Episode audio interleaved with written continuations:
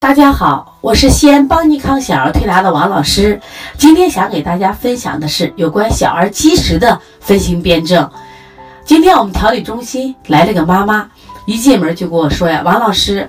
我们家这个小孩吃的并不多呀，为什么老爱积食呢？”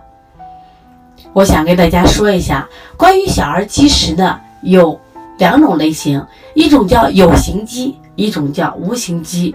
有形积还分两种，一种分吃多了积，我们叫胃积，就是食物积在胃肠道上，这样类的孩子一般表现在舌苔厚、黄、肚子胀、有口气、大便干结、腹部胀满。对于这样的积食很好处理，我们一般采取的推拿方法是消食导滞、通便的方法，孩子只要拉了，积食状态就好了。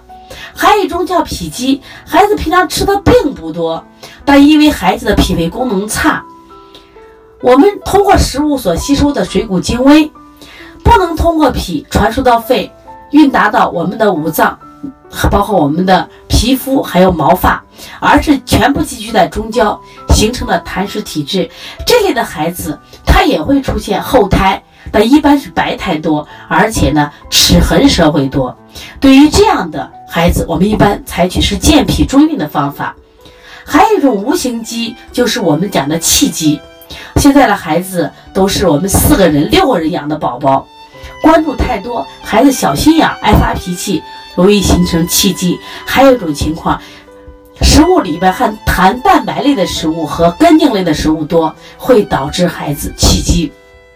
学习了这个小儿积食的分型辩证。妈妈们就可以在平常的生活中仔细观察孩子的体质，及时处理，让我们的孩子少生病、不生病，让孩子健健康康。